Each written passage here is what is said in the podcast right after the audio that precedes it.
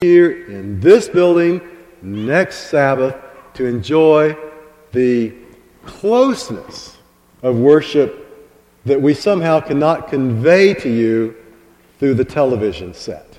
So I hope that you'll do that. Well, we are going to pause now to pray, as is my custom, and ask the Lord's blessing as we open His Word and find counsel for the 21st century and the 21st century Christian. Our Father in heaven, we are thankful that we can come together this morning in praise and in worship to humble our hearts before you and to say, Lord, what do you want me to do? To submit our lives completely and to follow your lead wherever that goes, even if it makes us feel uncomfortable, even if it crosses over our pride and our passions. Make us true disciples and followers of you. Thank you for your love. Thank you for the hope that we have in Jesus. Thank you for the fellowship, the friendship of those around us who love you as well. And we pray this in the name of Jesus. Amen.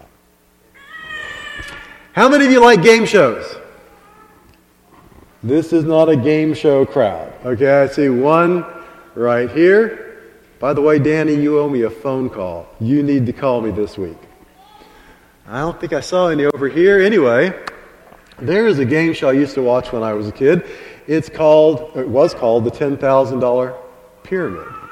And as salaries increased, we had to increase the amount, so it went to the $25,000, the $100,000 pyramid. And then just this week, I was watching a little television, and I saw that it's back. Now, the way that you play the game is the caller gives out a number of items, and you're supposed to figure out the connection between them. So that's what we're going to try right now. I'm going to give you a list of items, and then at the end we're going to see if you can find out what the category is, or you can tell me what the category is. So let's start out with licorice, bike tires, graduation gowns, a brunette's hair, charcoal, things that are black. Good, very good. That was easy. We're going to try one that's a little more difficult now. Love, the fifth commandment, the seventh commandment, praying together, mutual respect, vacations, things that help preserve the... You're very good. That's what we're going to be talking about this morning, because that is the theme of Paul's exposition in 1 Corinthians chapter 7. So I invite you to open your Bibles with me to 1 Corinthians chapter 7. If for some reason you forgot yours and I don't hear those pages turning, we are going to have them on the screen as well. So, things that God preserves, the family. We pay a lot of attention to the things that are worth preserving. A gardener spends hours weeding in the garden. The classic car owner spends hours washing and polishing his car. We pay a lot of attention to those things. The Italian opera singer rests his voice. These are things that people consider valuable and worth preserving. God considers the family valuable and worth preserving. Now, Paul is going to speak to the Corinthians. It is the spring of 57 AD. And Paul is in the middle of a 3-year evangelistic outreach in the city of Ephesus. He has already spent a 1.5 years in Corinth. But now that he's away, problems seem to be cropping up, and he's hearing about these difficulties that the church is going through. And they also have a list of questions which they want answered. So through the first 6 chapters of Corinth, Pastor Jeff has skillfully led us through an understanding of the problems that existed in Corinth. In chapter 7, we turn a page, and Paul begins to answer the questions that the Corinthian believers have addressed directly to him. So, he's going to talk about family matters. Paul, raised with a knowledge of the Jewish scriptures, a person who had attended the schools of the rabbis, he has a broad scriptural knowledge from which to draw as he talks with these new Corinthian believers who know nothing about the scriptures, whose understanding of sexuality is only from the Greek mythology where they have gods and goddesses that are adulterous and philandering and doing all kinds of things. So that's the backdrop for what we read in 1 Corinthians chapter 7. So if you have your Bibles, I hope you're with me in chapter 1. Chapter 7, verse 1.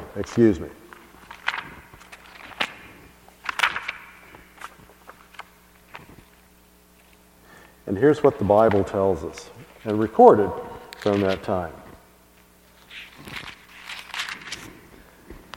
Now, regarding the question you asked in your letter, yes, it is good to abstain from sexual relations. Boy, that doesn't sound like a very positive view of marriage, does it? It is good to refrain. In fact, the literal translation would be, it is good for a man not to touch a woman. But this is a euphemism. This is what he's talking about. What is Paul actually trying to say? Is he saying that sex is bad? Well, no, not indeed. Let's look at the biblical background, beginning with Genesis chapter 1. Genesis chapter 1, verses 27 and 28. So God created human beings in His own image. In the image of God, He created them. He made them female and male. Male and female, He created them. And then God blessed them and said, "Be fruitful and multiply. Fill the earth and govern it. Reign over the earth. Reign over the fish that are in the sea, the birds in the sky, and all the animals that scurry along the ground." So, the basis for male and female, for our human sexuality, is rooted in the creation mandate, the scripture that tells us why God created us male and female. He called us, or He created us this way, for a purpose, to be fruitful and multiply, to fill the earth with people who would honor and trust and love God. And any time when we get away from that basic understanding of Scripture, we're asking for trouble. And there are a number of Christian teachers who've kind of drifted from that. And they're saying, well, God created this for pleasure. Well, this is the truth of Scripture. God linked procreation with something that is pleasurable. And He did this by design, so that life would be perpetuated. There can not be any love for God if there is no life. If a person is born in a home where there is no love, one of you, commissioned by God, is going to reach out to them and share the love of Jesus and then bring them into the church family. But if there's no person to reach out to, there's no one that we can bring to love God. There has to be life. So God created life and then linked these two things together so that life would always go on, so there would always be the opportunity and possibility for people to love and grow to know Him. Now, if that is our purpose, I want to address people who don't have children. Does that mean that God doesn't have a place for you?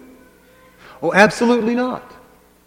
Because the purpose is to pass on the torch of God's love to others. Can you do that, even if you don't have biological children? Well, of course. And there are good reasons why people choose not to have children. Some of them have genetic factors that they're concerned with, or maybe a personal physical condition where they would not be able to raise children in the way that they would like to.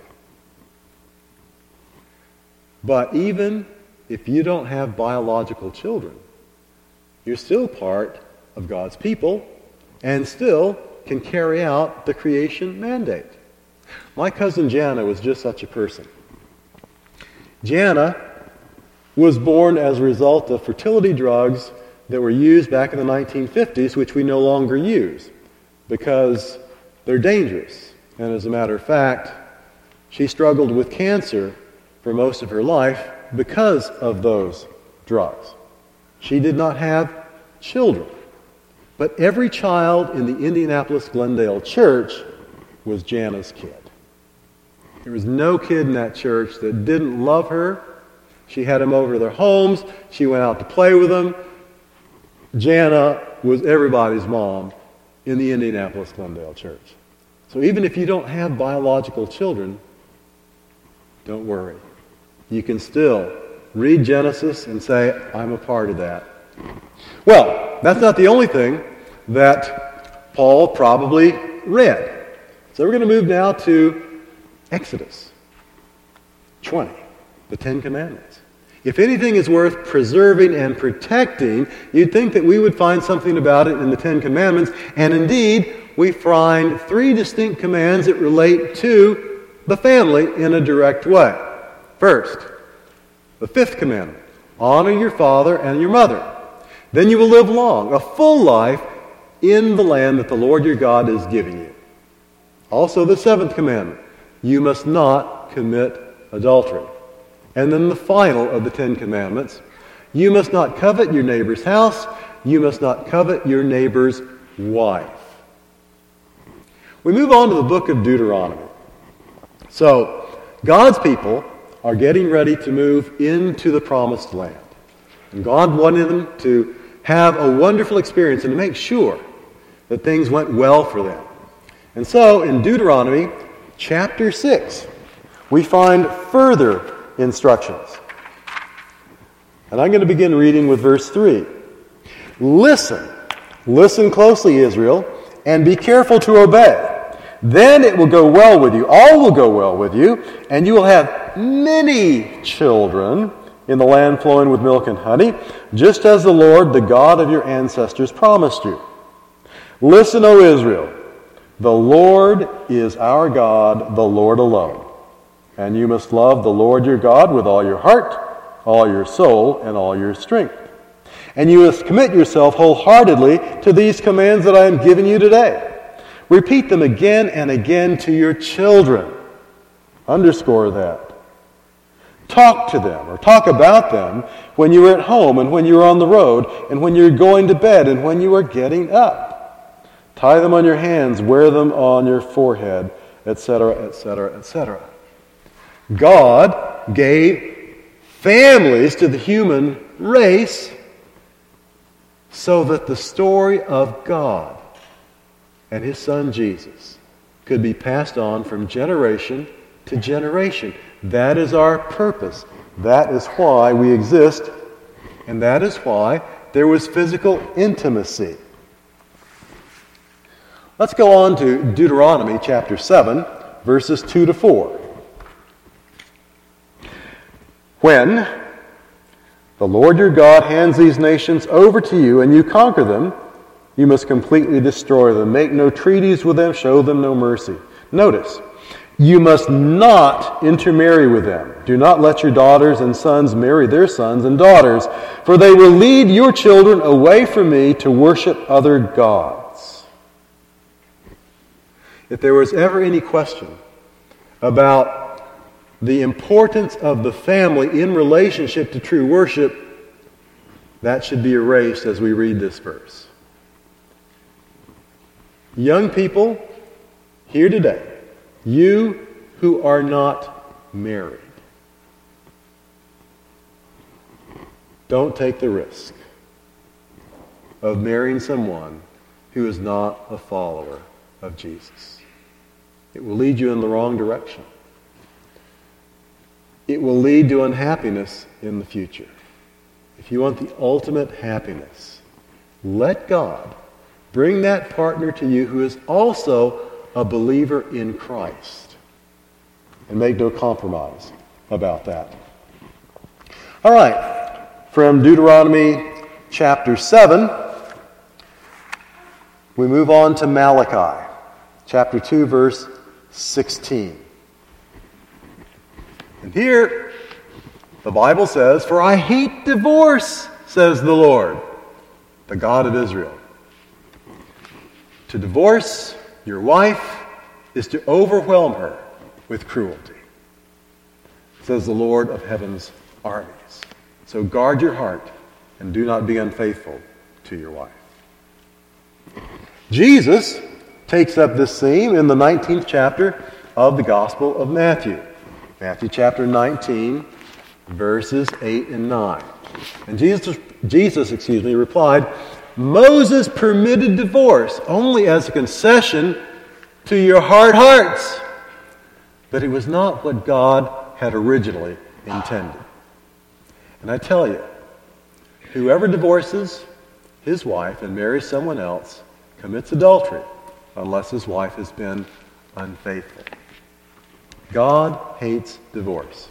Now, I want to hasten to add that God does not hate divorcees. Oftentimes when I preach from this verse, people who've been divorced don't like me. And that's okay. But God loves everyone. He loves those who have been divorced. I have a daughter who's been divorced. She hates divorce too. It broke up her family. There's probably no one who hates divorce more than those who have been divorced. So God is with those in that brokenness. But God doesn't like the brokenness.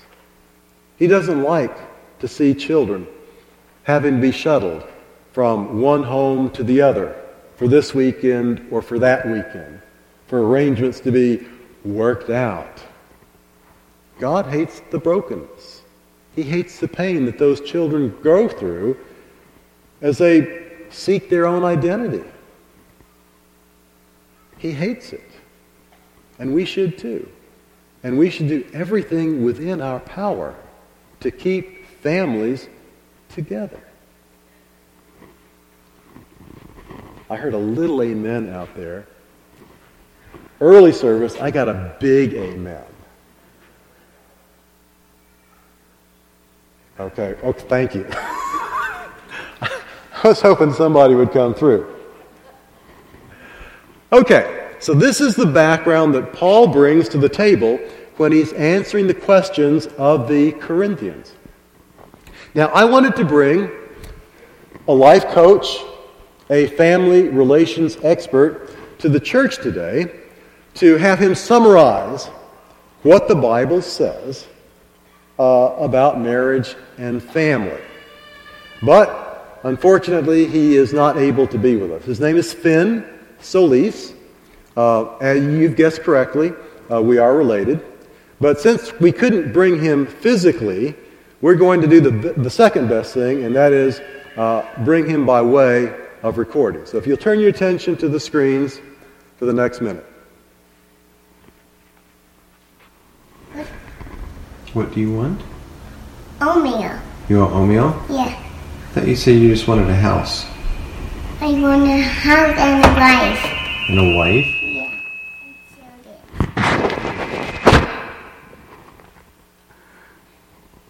How soon? Oh, did we lose the rest of it? How soon do you want a wife and a house? Could we try that again?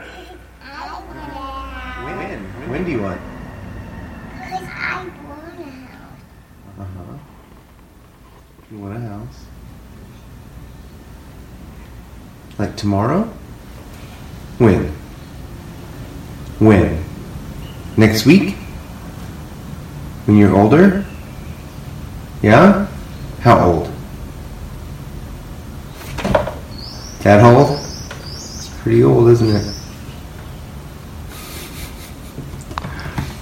So Finn says that he wants a house and a wife and children. That's what the Bible says. For not only does Finn have it right, he has it in the right order, which proves that at the tender age of 2 years old, he is already smarter than 98% of the male population in the United States. This is how it usually works out, or I should say too often works out. It goes like this. Oops, I think we're having a kid. We're going to be parents. Number two. Well, what do you think? Do you think maybe we should get married so the kid will have a name? Number three. Well, since we didn't finish our education, how are we going to put a roof over our heads and feed this kid?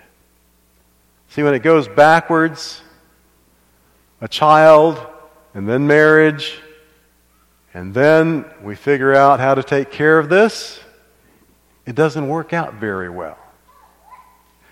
A house first, a wife next, and then children. That's God's design. And as imperfectly as it may work out, as imperfectly as our families may be, it sure works out a whole lot better than the other way around. House and a wife and children. Well, now we're going to open our Bibles. You've already been there for a while. 1 Corinthians chapter 7, verse 1. You know, in the good old days, we had dowries. The young man had to prove to the bride's father that he could support them.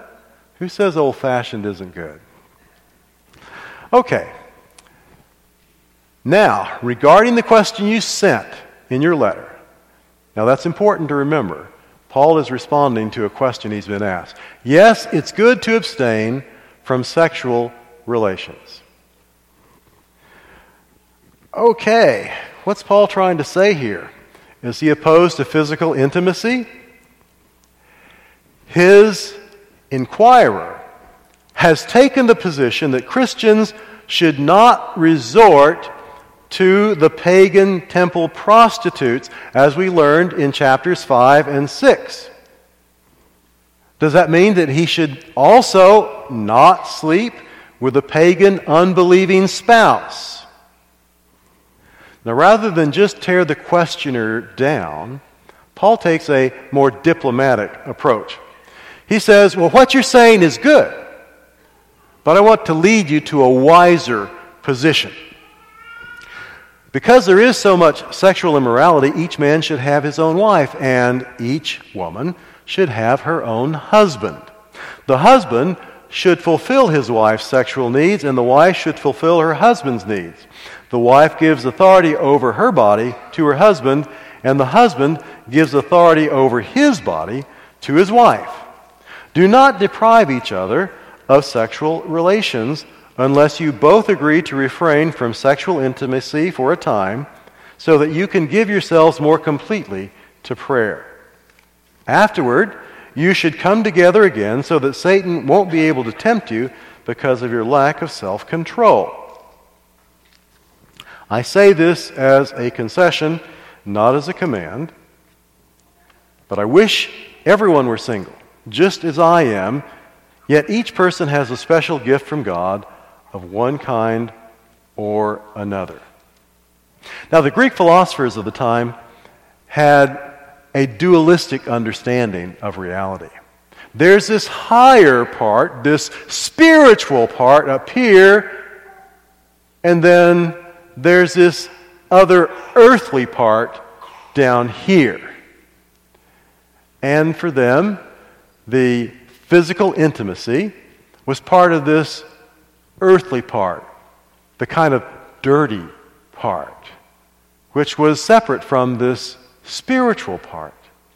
And unfortunately, a lot of Christian writing follows Greek dualism, even within our own church.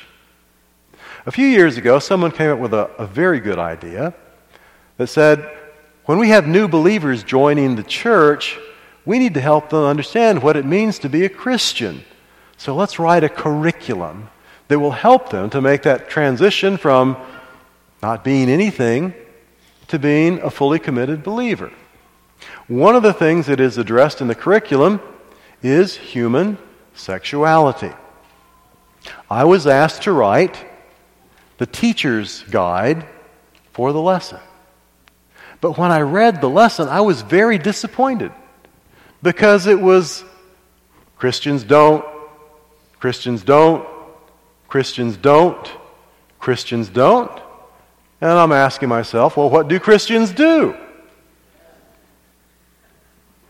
And so, when I wrote the teacher's guide, I had to gently walk around the lesson and provide what you're receiving this morning, the spiritual context for human physical intimacy, which God says is good. We read in Genesis. If you go to the end of Genesis, God says that everything in that chapter is good. So, how do we deal with this? Well, there's an alternative, because the Hebrews didn't see things that way. The Hebrews saw us as a unified being. You know, the other philosophy says when a person dies, they go to heaven, and that spirit goes to heaven, and the rest of it just, we don't know. But we don't believe that as Seventh-day Adventists. And we don't believe in the dualism thing at all. And we believe what the Bible teaches, that physical intimacy is a gift of God, and God has declared it good. And don't forget, if it weren't for physical intimacy, you wouldn't be here this morning either. So, we believe, as did Paul,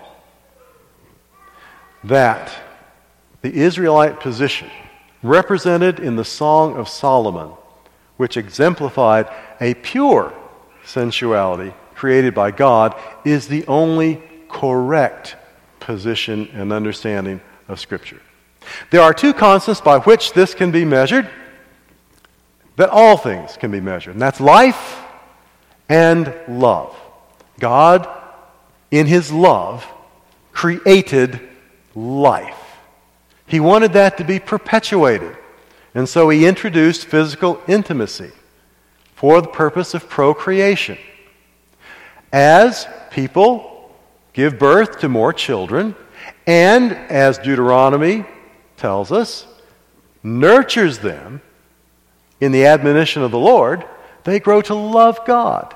They, in turn, have more children, and it was God's design that the earth would be filled with people who would love and trust and honor Him. As lives are created, children learn to appreciate the love of God from their parents. And perhaps that is why Paul is so affirming about marriage, even though he himself is single. Note these verses. Ephesians chapter 5. Paul talks about the mutual respect and love that should exist within a marriage. In Colossians chapter 3, you find pretty much a mirror image of what is written in Ephesians 5, just a little more condensed. In 1 Timothy chapter 3, verses 2 and 12, Paul affirms that a person's marital status is a condition for leadership. In 1 Timothy chapter 4, verses 1, he condemns those who say that marriage is obsolete. There is an American religious group called the Shakers, under the instruction of Mother Ann Lee, who taught that celibacy was required of Christians. This was in the late 1800s, or late 1700s, early 1800s. Needless to say, there are not very many Shakers around today. Hebrews chapter 13, verse 4 affirms, in the mind of Paul, that the marriage bed is something that is given by God as long as it's not defiled in any way. So Paul had a positive view of marriage. Let's continue with Paul's writings. He says, "So I say to those who aren't married and to widows, it is better to stay unmarried just as I am. But if they can't control themselves, they should go ahead and marry. It is better to marry than to burn with lust." Now, these counsels contain principles for all time. But Paul is not saying that widows should never marry. Now, you'll have to remember the context. This letter was penned in when? A.D. Some of you were listening at the beginning. A.D. 57. Emperor Nero, who persecuted the Christians like no one else in history, reigned from A.D. 54 to A.D. 68. Paul is writing right in the middle of some very violent persecutions of Christians. And so he's concerned about the people that he's writing to and the trials that they will go through if they are bringing children into the world. I don't know if any of you have ever watched the film. It's a documentary entitled Into the Arms of Strangers. It is a story of how Jews living in Europe were sneaking their children out of the country to England because of the persecution that was going on under Adolf Hitler. And they wanted their children to live. Many of them never got to see their children again because they died in the Holocaust. Well, if you've seen that film, you can understand just a little bit about Paul's concern here for those who would get married and have children and then have to live through that persecution. Now, let me catch up here.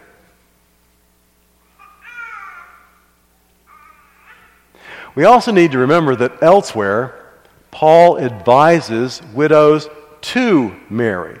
So we have to consider the context here. Permit me an illustration. Let's suppose that there is a very stately oak tree right beside a beautiful home. And a violent windstorm comes through, and it partially uproots the tree, so that it's leaning toward the house. And the owner of the house writes to Paul for counsel. And Paul writes back, and he says something like this: "Concerning the tree of which you spoke, cut it down." Now, does that mean that Paul is a tree hater? Does that mean that he is telling believers in all times, in all places, cut down all trees? I don't think so.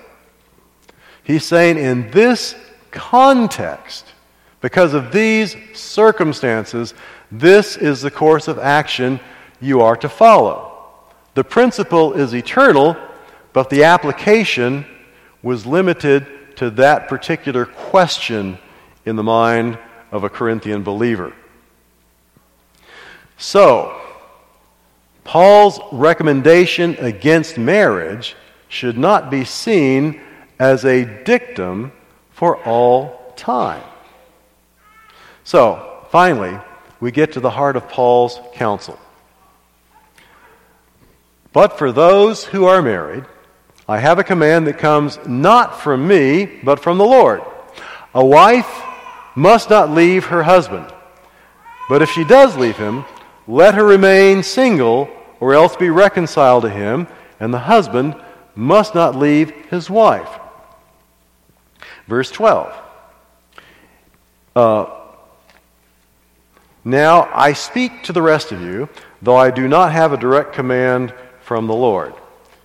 If a fellow believer has a wife who is not a believer and she is willing to continue living with him, he must not leave her. And if a believing woman has a husband who is not a believer and he is willing to continue living with her, she must not leave him. For the believing wife brings holiness to her marriage, and the believing husband brings holiness to his marriage. Otherwise, your children would not be holy, but now they are holy. But if the husband or wife who isn't a believer insists on leaving, let them go. In such cases, the believing husband or wife is no longer bound to the other, for God has called you to live in peace. Don't you wives realize that your husbands might be saved because of you? And don't you husbands realize that your wives might be saved because of you? Each of you should continue to live in whatever situation the Lord has placed on you and remain as you were when God first called you. Paul recognized, for all the reasons that we have studied from Scripture, and there are many more verses that we could have summoned to our study, that marriage is for keeps. Marriage is for keeps. If there's any way that you can save your marriage, anything that you can do to help someone else save their marriage, you are living in the will of God. God hates brokenness. God hates broken relationships. He wants us to be able to reconcile. He wants us to be able to express the love that He is through forgiveness. This is God's ideal. This is what God desires. Now I want to extend a caution, especially for young people here who might be saying, well, it's okay if I marry someone who's not a believer in Christ, because Paul said you should stick with a spouse that's not a believer. So there must have been couples that weren't matched spiritually. Well, the context is you have someone that maybe came to an evangelistic series and they gave their heart to Christ, but their wife didn't give their heart to Christ. So that's what we're talking about here. But just for those that may be tempted to think otherwise, when I was a young pastor in Huntsville, Alabama, I received a phone call. A man was just up the road at Oakwood College, now Oakwood University, and he said, I'm a pastor's son, and I have three of my boys with me, and we need a place to stay for a little while. So, being my first year in ministry and not knowing any better, I drove up there and put them in the car and got their suitcases and brought them home. Shortly after we had taken them to their rooms and were sitting around the table in the kitchen, he says, by the way, I probably should tell you that there's a warrant for my arrest in the state of Georgia. That made me feel real good, having a wife and an infant daughter in the other room, and I'm thinking, what did I let myself in for? Well, he explained that he had been raised as a pastor's son. His father was a Seventh-day Adventist pastor, but he wandered away from Christ. And while he was out there living in the world, he met this woman, and they married, and they had three boys. But the Lord wasn't ready to let him go. So the Lord kept working on his heart and working on his heart, and finally he broke down and he gave his heart to the Lord, but his wife didn't. You know, there are custody battles, and you have to share the kids, and their arrangement was that the kids would go to live with her during the summer, where they could watch her with her boyfriend, live-in boyfriend in the home, do drugs throughout the day. And Max decided he didn't want his boys to be exposed to that. So he broke the law, he broke the custody agreement, ran to another state, he was followed there, there was a warrant for his arrest in the state of Georgia, he crossed the line into Alabama where we were living, And we don't need to know any more of the story for the purpose of what I'm trying to get across. Young people, anyone who's not married and considering marriage, make it your priority to find someone who is a believer in Christ. Because if you don't, I promise you, you will be sorry. Love and life are the eternal principles which are at stake. If we get this right, we change the world. If we get it wrong, the world changes us. The world is looking for an expression of God's love that is convincing, that is selfless, that is choosing the right because it is right. I don't know if you're familiar with the composer, singer, Stephen Curtis Chapman. Some years ago, Stephen and his wife decided that they wanted to expand their family of love. They already had biological children, but they wanted to expand that, and so they adopted some girls from another country. And as he reflected upon how bringing them in to his family would forever change their lives for eternity, he wrote the song that I'm about to share. It's a beautiful song about love. It's entitled, When Love Brings You Home.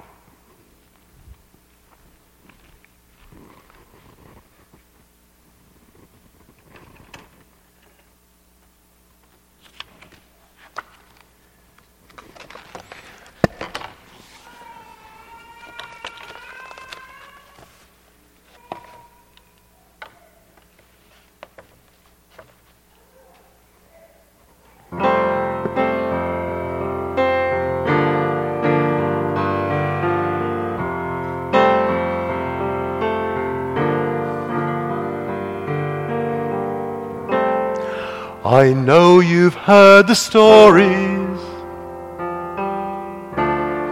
but they all sound too good to be true.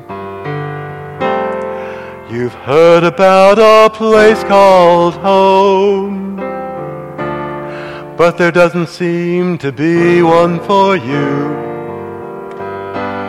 So one more night you cry yourself to sleep and drift off to a distant dream where love takes you in. Everything changes. A miracle starts with a beat of a heart when love takes you home and says you belong here. The loneliness ends and a new life begins when love takes you in.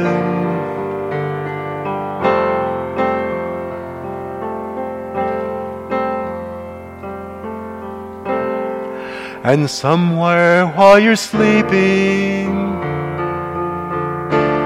someone else is dreaming too,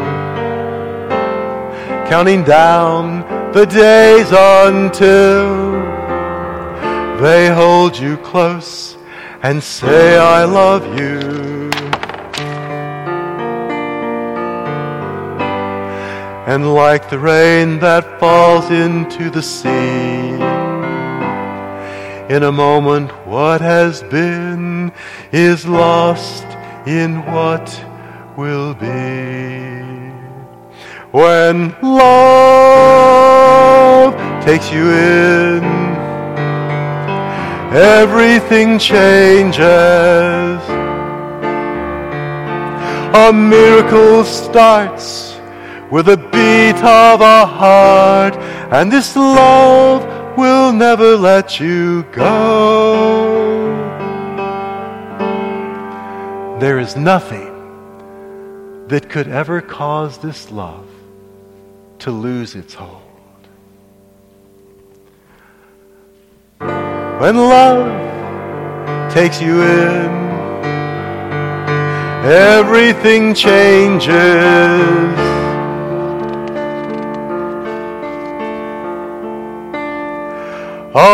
A miracle starts with a beat of a heart when love takes you home and says you belong here.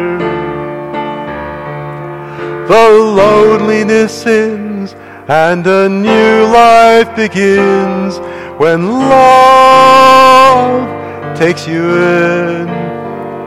It takes you in for good.